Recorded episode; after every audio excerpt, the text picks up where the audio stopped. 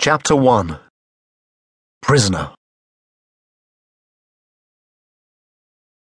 From where Willem was standing, the polar bear didn't look in very good condition. Pelt yellow and moth eaten, a crown of flies played about its head. Lying flat in a thin scrap of shade, the animal's mighty flanks heaved. Its pink tongue lolled. Why is it just lying there? Someone complained from the viewing platform close to Willem. I want to see it move.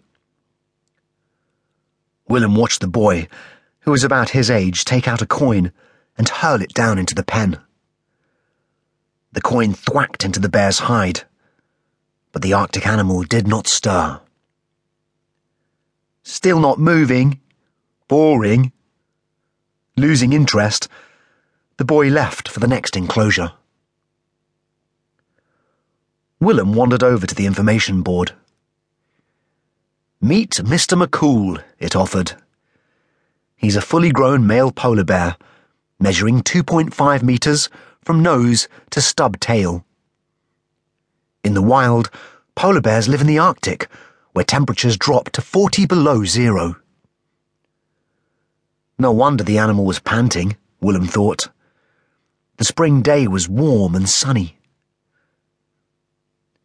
The Latin name Ursus maritimus, the board explained, means bear of the open ocean. Polar bears can swim for four days without resting. Willem looked down at the zoo enclosure's stagnant pool. The bear wouldn't even be able to swim four strokes in there. The unfairness pricked him like a hot needle. Lord of Glacier and Berg, the information continued. The great ice bear roams freely in one of the world's last wildernesses. Once the concrete pen must have been painted white to mimic an iceberg, but now an ashen, lifeless grey. It was more like a corner of the moon than the North Pole. A hole led down to a damp bunker the captive's den. Mankind is their only enemy, the board concluded.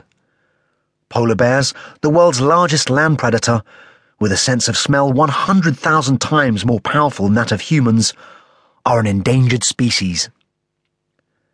Climate change means that by 2020, this beautiful, noble creature may very well be extinct. Feeling his mobile phone vibrate, Willem took it out from his backpack. There was a text from his auntie telling him they'd have to be going soon to make it to his tutor session in time. Willem sighed. He'd forgotten about today's lesson, the last one before the entrance exam tomorrow.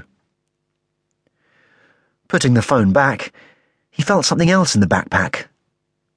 The book he'd been reading all week instead of revising. He took it out for a quick look. A treasury of Greek heroes and myths was far more interesting than long division or English comprehension. If only real life could be half as exciting and magical as the incidents in this book.